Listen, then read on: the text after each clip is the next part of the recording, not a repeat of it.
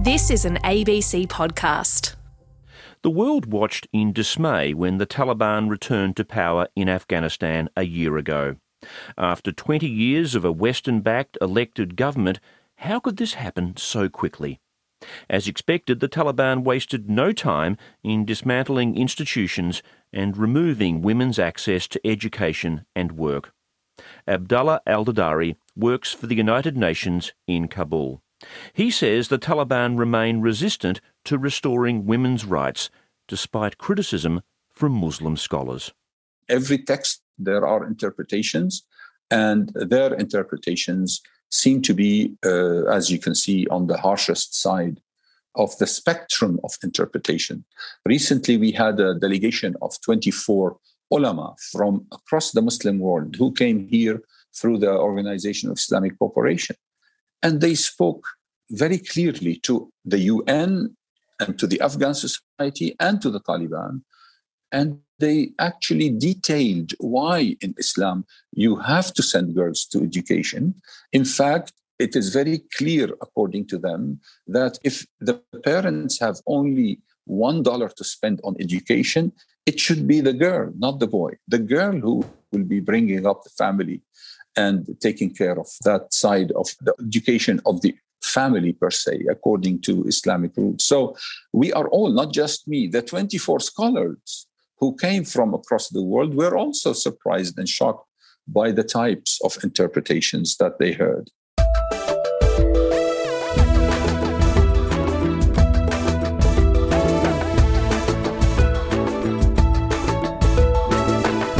This is Big Ideas. I'm Paul Barclay. Afghanistan has a mountain of problems to solve massive unemployment, an economy dependent on overseas aid, and over 90% of the population living in poverty, according to the UN. So is Afghanistan in danger of collapse? Abdullah Al Dardari is the United Nations Development Programme resident representative in Afghanistan. In this Ear to Asia podcast, he talks to Peter Clark via Zoom from Kabul about life in Afghanistan one year on from the Taliban takeover in August 2021. More than 700,000 people lost their jobs since August 2021. A majority of those were women. So the role of women, the participation of women in the labor force and the economy has shrunk by at least 16%. These are dramatic figures. And in addition, the, the country has suffered one of the worst dual economic shocks the shock in demand because of the dramatic drop in income for the state and all state spending and dramatic shock in supply where supplies and inputs into the economy have been dramatically interrupted. So this is a dramatic situation that is compounded by covid-19 and drought uh, years of drought and uh, COVID 19. So it's a dramatic shock that pushed the percentage of people living under poverty from almost 70%, so things were not perfect before, to almost 95%. So these are some of the main features of the dramatic consequences of the transition that happened in August 15, 2021. Abdullah, You've used the word dramatic a few times in that answer, and I mentioned the dizzying speed. Has the rapidity of the change, the great suddenness of the change, also been a key factor in what's been happening? Yes. For an economy to lose 20% of the GDP in six months, less than six months, from August to December 2021, that's an almost annualized 40% drop in GDP. It makes you dizzy, it made us all sitting every day watching the deterioration in the GDP, watching the uh, near collapse of the banking sector, watching the humanitarian consequences of this economic collapse. It is, has been almost a roller coaster. Unfortunately, we've been only going down in that roller coaster in the past 12 months. Keeping the wide lens on just for a moment, what are the broad differences in that decline of the economy and many of the sinews of the economy. What are the differences, if there are key differences, between urban and rural experiences for Afghans? Yes, the main economic activities of the country and the main centers of relative prosperity of the past 20 years were urban centers. uh, rural Afghanistan has not benefited much from the billions of dollars that came in the shape of development assistance to the country before that. Now, the changes is that many urban dwellers started to move back to the rural areas because, at least in the rural area, you can cultivate food and eat, which has become a serious challenge for urban populations. So, that's one of the main changes. The, the other change is, uh, of course, uh, the Taliban control of the urban centers with mainly rural uh, young men who have never seen urban centers before. So that is another shock to the society. And the third uh, feature that you can see while driving around Kabul and other Afghan cities, like I do regularly, is that the, the women, the appearance of women, the existence of women on the streets have been dramatically reduced. So these are some of the basic features. While, by the way, in rural areas, uh, women have never been very visible, but their role in agriculture have always been very high. So these are some of the differences between the rural situation today and that in urban areas. We know historically there have been quite complex power centres right across Afghanistan. So you've mentioned the urban rural divide or differences in the big changes that have come in the past year. What about overall the regional differences across the geography of Afghanistan? Do we see, putting aside urban versus rural, do we see regional differences as well? Of course. And by the way, the main features of these regional differences existed prior to 15 August. So, for example, again, the role of women, the active participation of women in the economy and in the civil service was starkly different between the South and the North. Until today, for example, there are provinces, mainly in the North, where girls go to secondary schools, while many other districts, mainly in the South and the East, girls don't go to secondary schools. Many districts and provinces in the North business women this is something we in undp are focusing on business women and women owned enterprises are still active and business women have been able to pursue their work this is not the same in the south and the east so those uh, differences are in some features stark ones but i have to say that in a country of more than 90% poverty levels the differences have been muted somehow because everybody is suffering. But there are, of course, uh, different characteristics between different parts of the country. I want to circle back very shortly to some of these severe privations being suffered by Afghan citizens. Let's create a contrast, though.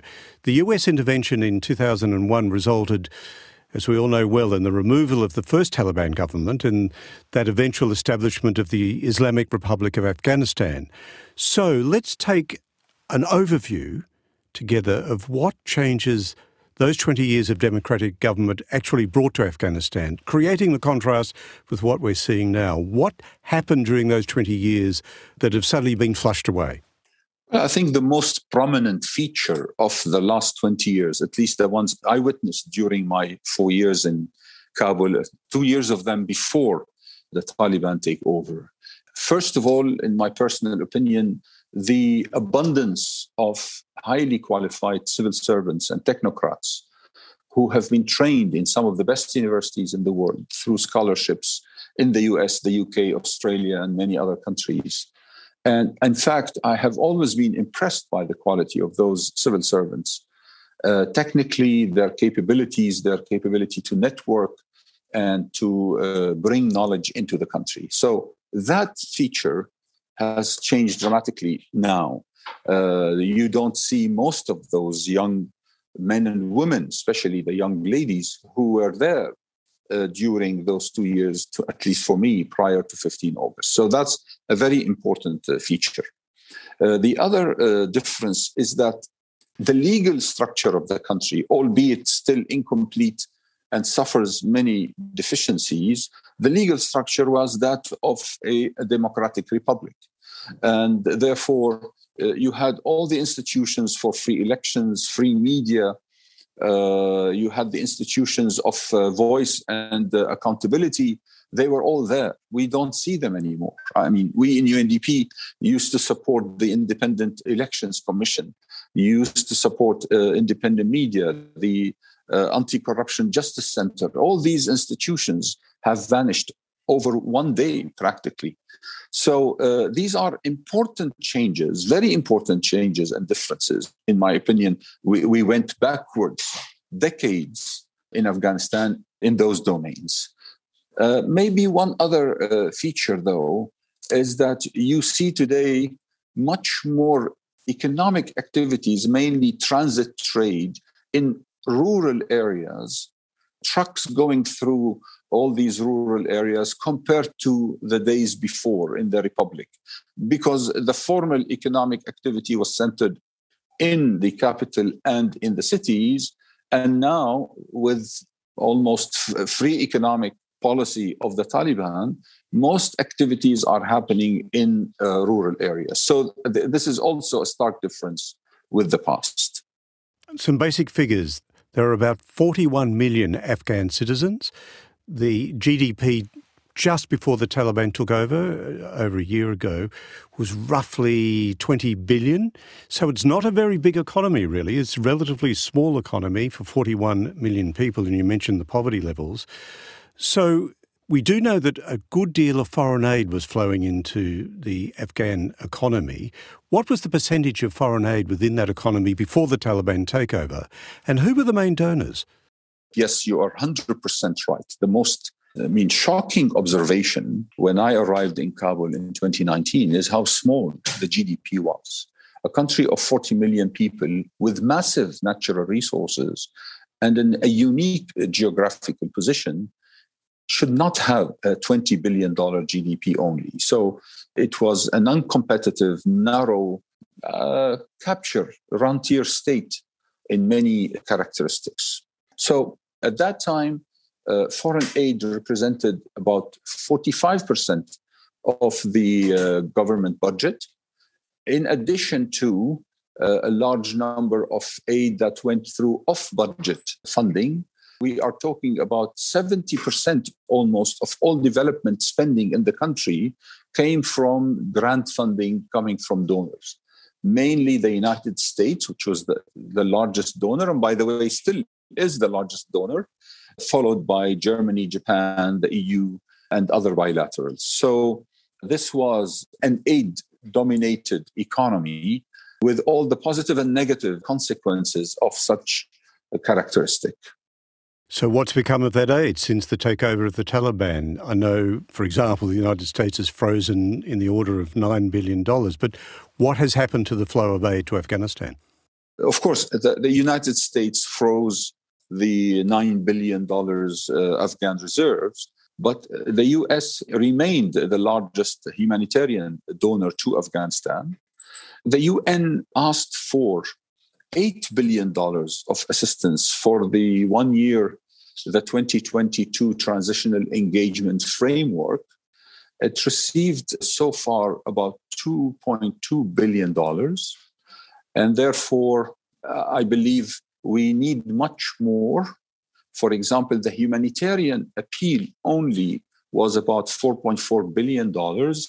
Out of that, 2 billion were received.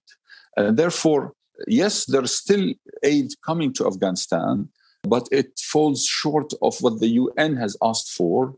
And the number of 8 billion was designed to contain the humanitarian crisis and stave off economic deterioration and hopefully start some rebound in the economy in order to create the jobs. Uh, we know that humanitarian assistance alone is not sufficient. And as long as the economy is shrinking and jobs are being lost, the humanitarian load will continue to increase. So, uh, this is a dynamic relationship I, I wanted to uh, shed some light on. But if we look at that 20 years leading up to the takeover of the Taliban and the flow of aid, the amount, the quantum of aid, was that sustainable in the long term, enlarging the economy within Afghanistan? No. I mean, the truth is, uh, Afghanistan has become addicted to grant aid. This was not sustainable at any case. Any other international crisis would have diverted attention away from Afghanistan, as we see today in the Ukraine, for example. And therefore, if we talk about a major failure of the aid that came to Afghanistan in the past 20 years, is that it did not help to generate and create a sustainable economy with its domestic sources and engines of growth that could generate enough revenues to at least gradually phase out that huge, huge dependence on grant aid from abroad. That is, in my personal opinion, the main uh, failure of that 20 years. Abdullah, you mentioned natural resources, and we know there are some coal exports. I presume they're continuing. I've heard there is some degree of coal exporting to Pakistan, which is going through its own huge flood based trials at the moment as well. But as I understand it, the economy before the Taliban takeover, the most recent Taliban takeover, was largely, around about 50%, a service economy. Am I correct in that? Yes, indeed. Actually, any rebound in the Afghan economy will require rebounding the service economy. In fact, agriculture has been the least affected by the changes uh, because for a number of reasons. First of all, rural areas had not seen the results of the 20 years of uh, foreign aid. I mean, there is very little impact on rural areas. You drive across Afghanistan, agriculture is still going on using ancient methods very old, uh, hundreds of years old uh, irrigation canals and so on. The impact, therefore, the negative impact on agriculture was the least among the other sectors. The highest impact was on services, which represented 35% of GDP, and on manufacturing. And therefore, when we talk about rebound in the Afghan economy, we still talk about agriculture, which is extremely important for job creation, livelihoods, but mostly for food security and nutrition. But at the same time, uh, we need to focus as well on services and on manufacturing because that's where the value added will come from. And that's what the country economy needs. It needs massive increases in value added to give some sort of decent incomes to the Afghan population. So we are trying to understand how we can combine humanitarian with some sort of development assistance. We call it basic human needs now, but we need to move in a very clear direction in supporting a revival of the Afghan economy. Depending on an improved agricultural value added, rebound in the services sector, because that is a great job creator, and of course, bringing back manufacturing and increasing manufacturing through food processing and so on. You mentioned coal and coal exports. Yes, coal exports have been increasing to the Pakistan steel industry, thirsty for coal. And now we are assessing the impact of the floods in Pakistan on the demand for Afghan products and what does it mean for Afghanistan. Uh, but also, we see an increase in uh, precious gems. We see an increase in uh, high value agricultural produce like saffron and cumin. And therefore, the overall trade balance has improved, believe it or not, for two reasons. First, an increase in exports from 1.2 billion in 2020 to almost 1.8 billion we predict by the end of this year, and a decrease in imports from 7 billion to about 4.7 billion this year. So the overall trade deficit uh, has been reduced, and that may partially explain the stability in the exchange rate. Now, things are not rosy at all, but uh, if you ask the business community in Afghanistan, like we do, the general answer is the worst is over because they are adapting relatively quickly. And that's something, uh, very interesting developments are happening on that front as well. One more question about the flow of aid into Afghanistan on this day, right now in this time frame. What are the conduits that ensure that aid gets to the most in need for that aid, and what are the challenges in making sure that happens? Well, first of all, it's very important to know that the UN, uh, OCHA, for example, conducts a quarterly needs assessment uh, across the whole country and it identifies the gaps where are the most endangered areas where are the needs and uh, what type of needs the country requires. So that's one. The other one is that each UN specialized agency, including UNDP, conducts its own specialized surveys across the country as well.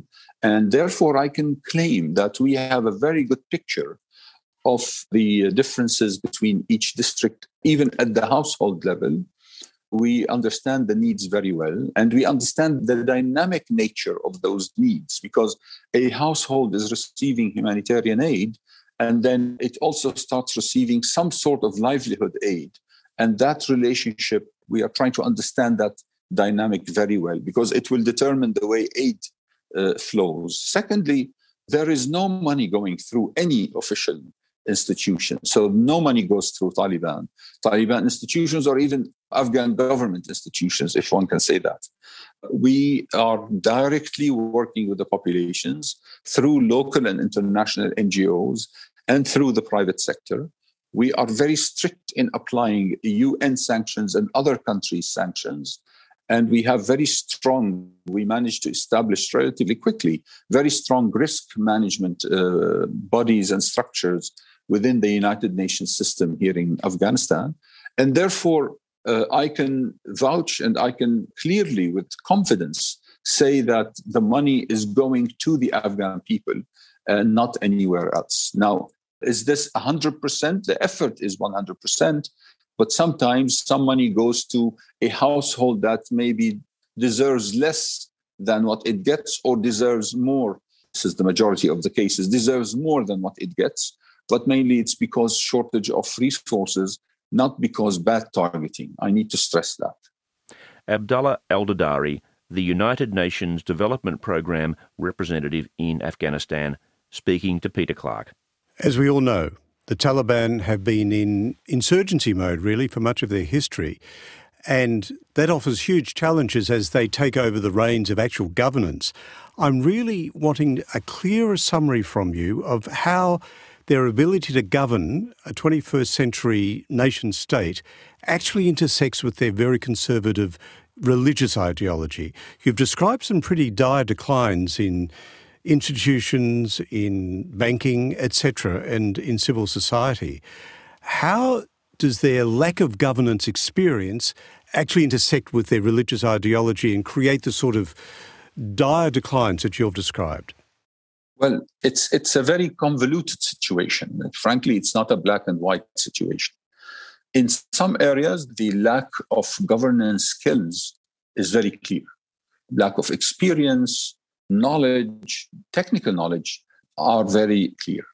In some other areas, the remaining civil servants from the Republic's days who decided to stay have really staved off complete collapse in those institutions and they ensured that they continue to function. Let me give you an example.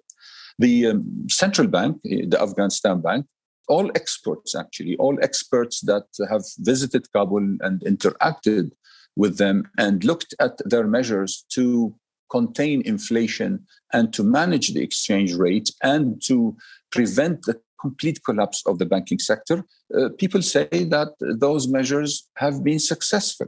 Now, they have been successful on the short term because they are very restrictive measures, but that's the nature of this uh, period, which also showed uh, high skills. It showed uh, understanding of how central banking is working. So, what I'm trying to say here is that the political authorities have allowed the technocrats from the Republic days to play a paramount role in managing those economic high commands of the country, like the central bank. The same, I should say, for the Ministry of Finance. Yes, eight out of the 10 director generals of the Ministry of Finance have left. And that created big gaps in policy making and policy implementation. But still, the Ministry of Finance managed to develop a budget, albeit at less than 30% of 2021 budget, but they managed to develop a budget not transparent like there used to be, but they were willing to share some information. And they are now trying to build a medium term fiscal outlook. The Ministry of uh, Commerce and Industry has been headed by a businessman, And that person, again, was not surrounded by the best technocrats because many of them left, managed to bring about and bring around him some specialized people who are helping with the trade policy. So it's a very mixed situation. In general, we saw a dramatic drop in the quality of governance and also as you said because of the uh, the ideological nature of the leadership uh, things have been affected. So we lost the ministry of women affairs for example. We don't see female colleagues in the corridors of these line ministries. And our economic research showed us that the productivity of females in afghanistan uh, so, for example, a woman with a certain level of education is actually more productive than a man with the same level of education. And so, therefore, for women to exit that labor force uh, has more dramatic effects on the quality and productivity of state institutions than the same number of men leaving that workforce. So, we see the, the mixed picture of inability to govern in some cases and at the same time, we see some small areas of stability in governance. Let me add one last point on this from my side is that the Taliban have adopted the general principles of Islamic economics that is, a small government, low taxes, and laissez faire, laissez passer. So that allowed the private sector to you know, have almost free hand in uh, expanding and it didn't require, therefore, to have a very strong state that manages and commands the economic activities. It was a deliberate decision. And so far, the requirements for a strong state with this new economic model are much less than the requirements of a strong state for a centrally planned, controlled economy like under the Republic. Just looking at the 20 years of the Republic, where did the warlords with their fiefdoms fit into that overall power structure, or power structures plural probably? And where are the warlords now in relation to the Taliban? Well, the Taliban are in control, and there is a mix of acquiescence, coercion, agreements, coexistence across the country. So it is not the same model in every district and every province. But those who rebel are not treated uh, very nicely, as you can imagine. So there is, from that perspective, there have been different uh, models of containing them. The second thing is that the business community, which was, if I use the term, the cronies during the Republic days, many of them, if not most of them, have remained the cronies of the current era under the Taliban, and they managed to jump ship from one ship to another and keep and, and sometimes increase their share of the economy as we speak. So, very interesting political economy dynamics are happening here. And in some ways, the undercurrents of the political economy have not changed because of those holding power, economic and political, and so on. The undercurrents, I mean, meaning the actual economic centers of the country remain practically the same. Abdullah, we see the effects of the incredible stringency against women from the Taliban approach to governing in Afghanistan. It's probably the most stringent in the world. It's extraordinary to watch from afar. Can you explain to us, Abdullah, what is the core religious ideological principle underlying all this to undertake this extraordinary diminution of basically half the population of Afghanistan. Does it have deeper cultural roots or is it exclusively part of the Taliban framing of the world? I have to say that you may know I am a Muslim, Sunni from the Hanafi school. That is the same school Taliban belongs to. And I can't understand, frankly, where did those interpretations come from? I am not a religious scholar, but I find it really shocking to say those were Islamic interpretations of the Hanafi school of Sunni Islam. But again, I'd like to stress that I'm not a religious scholar by any standards. That's one. The other one, as you know, in every text, there are interpretations, and their interpretations seem to be, uh, as you can see, on the harshest side of the spectrum of interpretation. Recently, we had a delegation of 24 ulama from across the Muslim world who came here through the Organization of Islamic Cooperation. And they spoke very clearly to the UN and to the Afghan society and to the Taliban. And they actually detailed why in Islam you have to send girls to education. In fact, it is very clear, according to them, that if the parents have only one dollar to spend on education, it should be the girl, not the boy. The girl who will be bringing up the family and taking care of that side of the education of the family per se, according to Islamic rules. So we are all, not just me, the 24 scholars who came from across the world were also surprised and shocked by the types of interpretations that they heard. Yes, in the local culture, like it is everywhere in the Muslim world, and I imagine everywhere where religion and culture interact, there are very strong cultural connotations and underpinnings of these interpretations. And uh, one can see it going around Afghanistan.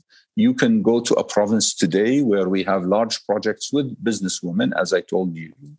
And those businesswomen do show up to meetings, they come to uh, training activities, uh, they uh, receive funding, they go and to trade fairs and so on. And where other parts of Afghanistan, they cannot even leave the house. So it's a very mixed picture. So a Taliban governor in one province told me, he said, in my province, girls will go to school, including my daughter. And he's been a Taliban military commander for 20 years before the takeover. So it is not yet a straightforward, comprehensive, integrated policy. The debate still goes on within the Taliban, if I understand correctly, and between us and them the UN is determined to focus on the question of women's economic participation and girls' education and the right of women to play an active and equal uh, role in the society. Now, I must say, we explained to them that part of the $4 billion loss to the GDP that happened in the first six months after the takeover, part of it's actually 1 billion out of the 4 billion loss is attributed to the uh, exiting of women from the labor force and from economic activities. We explained to them that almost $600 million of household livelihoods have been lost because of that traumatic change. So, so far, they take note of what we say, but we don't see a decision on girls' education and women's economic uh, participation. I guess another frame we can look through examining this is the UNDP's overall mission to help developing economies like Afghanistan and surrounding countries, surrounding economies, implement the UN Sustainable Development Goals. One of the key themes is to end discrimination against women and girls. So let's get more practical. What are the things that you're doing right now, and what can be done to try and haul back that discrimination against women and girls and have that ripple effect, that knock on effect in actually reaching again for some sort of sustainable development? You see, in practical terms, there are about 54,000 women owned enterprises in Afghanistan. UNDP is focusing on making sure those 54,000 enterprises survive, receive funding in the forms of grants and soft loans, receive technical assistance, receive market connectivity domestically and externally, receive advice on how to improve production and packaging and all other aspects of business. We have already reached to about 10,000 of those enterprises uh, successfully, I must say. We are setting up uh, funds, especially for youth and young innovative projects with focus on women, young women innovative ideas, like, uh, if I may, uh, like um, venture capital. We are spreading our technical assistance and advisors across the country to reach in every district and in every village and in every town those women entrepreneurs who proved tremendously resilient, by the way, who proved extremely courageous by insisting on coming to meet with us. Actually, I am going to Jalalabad after tomorrow. And the most important meeting we will have in Jalalabad, which is one of the most conservative cities in the country, is with a large number of businesswomen. And we asked all of them, Are you willing to show up and meet with us? They said, Yes, sure. We are not afraid. So uh, we need to reward that resilience and that courage with financing, support, technical assistance, and so on. So that's one very important area. The other important area is uh, we are reviving the microfinance institutions in Afghanistan. In fact, we've decided to recapitalize them because they were always dependent on aid and they lost most of their capitals. And we want to direct those microfinance institutions towards women entrepreneurs mainly. So we expand the access to finance to those enterprises and be able to reach to them wherever they are, including if they have to stay at home and work from home, we are providing them with digital tools to have access to finance and to be able to do their marketing and production. So it is actually a massive operation focused on the economic participation of women in Afghanistan. We are also making sure that this economic participation is a democratizing process because if in the formal economic life and the formal political life the women's voice has been receded dramatically, we want to make sure that during the town halls and the meetings and the workshops and the events that we organize across the country, the voices of women are very strong and very loud and, and, and very well heard. And I have to say, as I said before, maybe that many uh, of the local authorities of the Taliban across the country have been at least uh, silent on these things. Uh, some of them have been proactively supportive, and some have been proactively opposing. But I have to say that the majority of the local authorities, at least that we met with, are supportive. And that shouldn't be surprising because we found out that the majority of the Taliban households depend partially or fully in their incomes on the women's economic activities. So it is not a very black and white situation. And UNDP, what is trying to do is to expand that space for women to be active, to be visible, to be seen, and to be heard. And we hope, not only hope, we are determined that we will proceed with this strategy for the next three to five years. Well, Abdullah, we've been discussing gender, women and girls, that axis. Another axis is ethnicity. Now, Afghan politics, as you well know, has historically been dominated by the ethnic Pashtun people, but the Pashtun are only one of a, a larger ethnic mosaic. It's quite complex and many groupings. How are these minorities, and of course the Hazaras spring to mind, how are those minorities faring under the Taliban government? Very good question. Uh, you see, according to the de facto authorities, according to the Taliban, in Islam, there are no ethnic politics. According to the Islamic theory of governance, the best ruler, regardless of ethnicity, religion, geographical belonging, even family uh, belonging, uh, should be ruling. Under that large umbrella, there is this justification why there isn't an ethnic distribution of power uh, in the country. Even though now we see many more junior posts in the governance structures deputy ministers, director generals, some governors, and so on are being given to those ethnic groups, but there isn't any formal power distribution according to ethnic identities.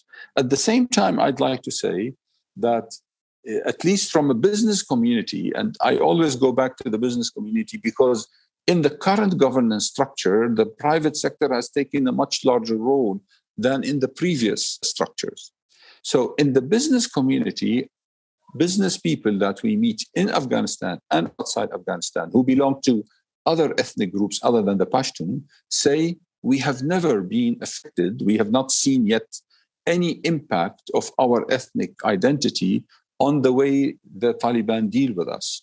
Uh, in fact, uh, they were allowed to work and expand their business considerably in the last 12 months. So Yes, there is an ethnic understanding, it seems, that you need to give something to each group, but there isn't any formal uh, manifestation of that. Something we've perhaps had just looking to the side of our discussion, but let's focus on it right now. That's the displacement issue within and outside the borders of Afghanistan, the huge refugee camps.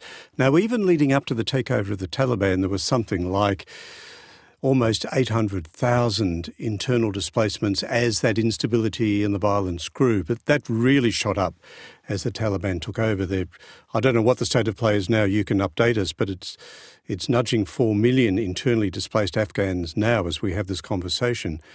That's extraordinary. It's gobsmacking, isn't it? Yes. Put that in context with everything else we've been discussing about women and girls and the GDP and the economy. That's an enormous number of displaced people, both inside and outside the country. Place that in context for us. Well, that's 10% of the population internally displaced. They are scattered around 60 to 80 uh, what we call priority areas of return and reintegration. This is UNHCR is leading that program, and we as UNDP are supporting them in that to create jobs and livelihoods and so on. The question of return to their original areas, we, we are just starting a small pilot to bring a small group, about 200 people, back to their original village. And uh, we want to see how does that work. The authorities gave a green light to that but let's see how, what does it really mean in practice? What are the costs? What are the impediments? So we are looking into all of that. This is a massive operation.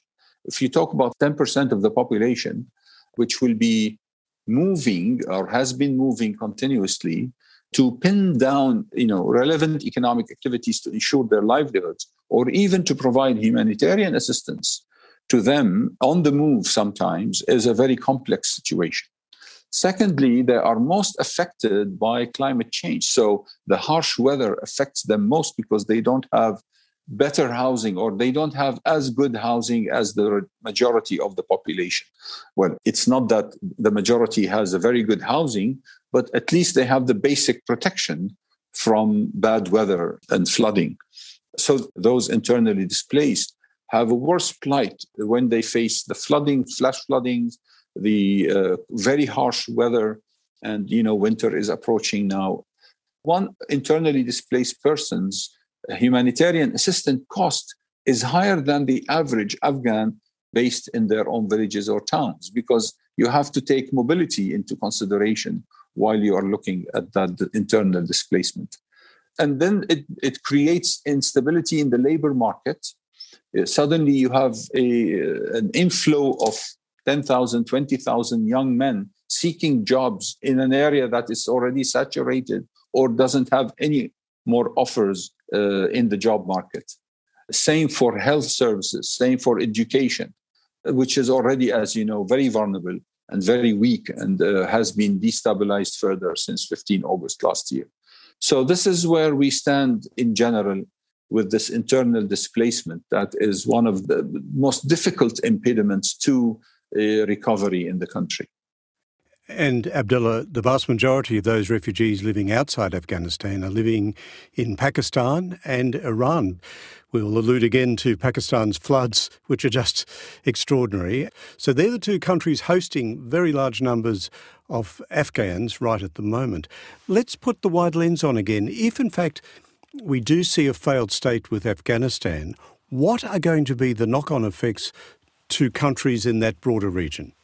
We're trying to understand the pull and push dynamics uh, between Afghanistan and those two countries. So, for example, it has been surprising that the number of people returning to Afghanistan from both Iran and Pakistan in the last 12 months was larger than the number of people who left to those two countries. It's mainly for economic reasons.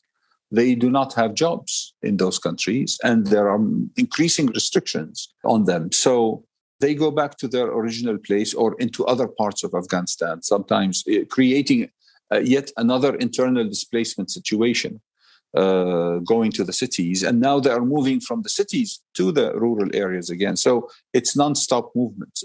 The overall dynamics are very interesting because until recently, our calculation was any growth in Afghanistan.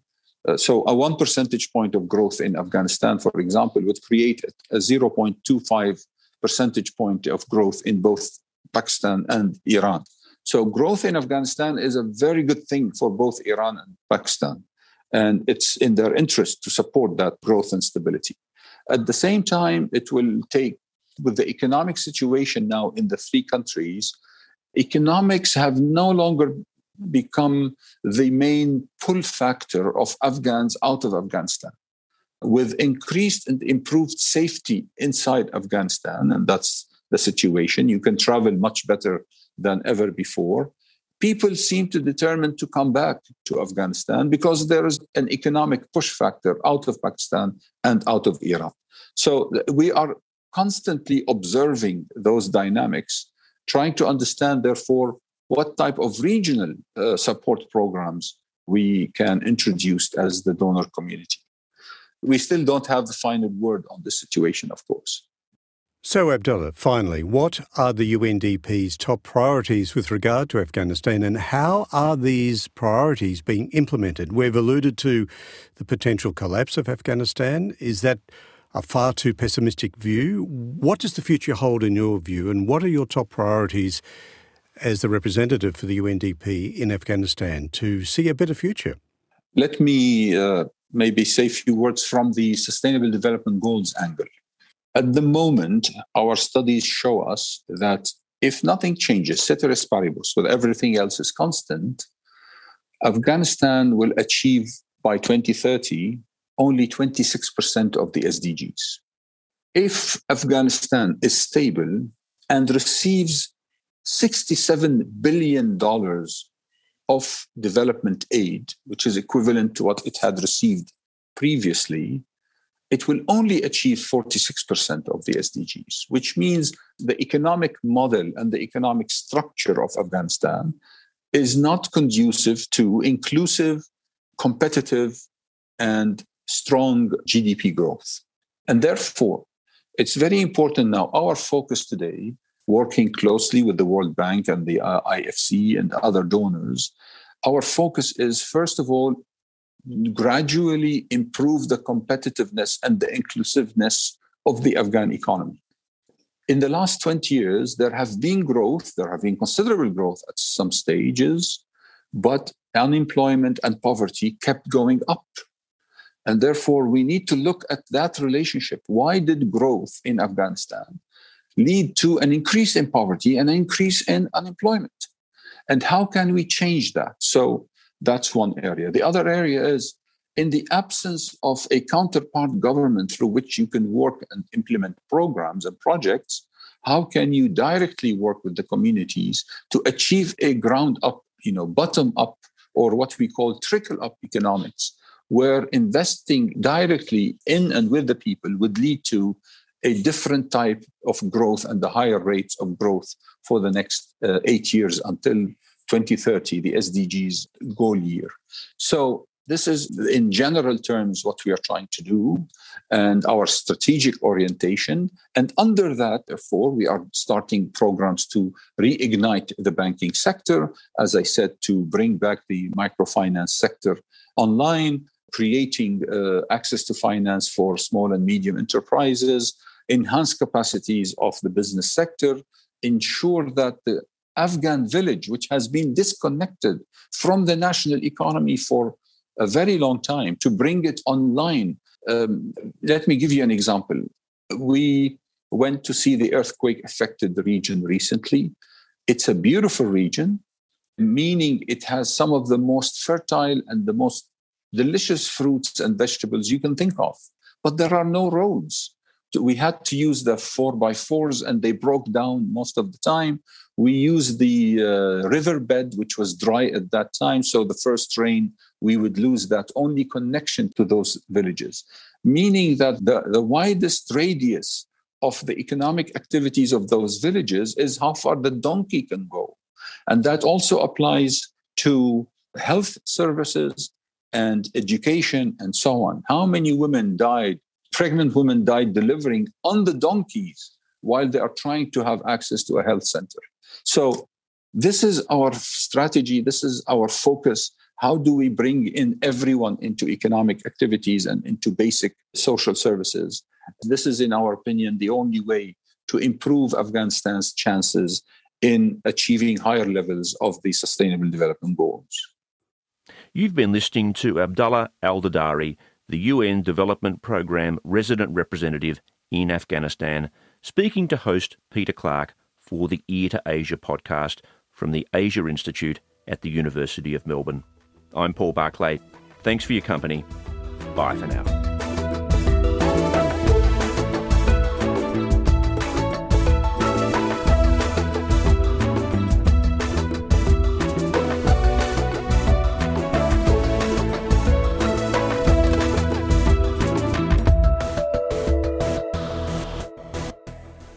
You've been listening to an ABC podcast. Discover more great ABC podcasts, live radio, and exclusives on the ABC Listen app.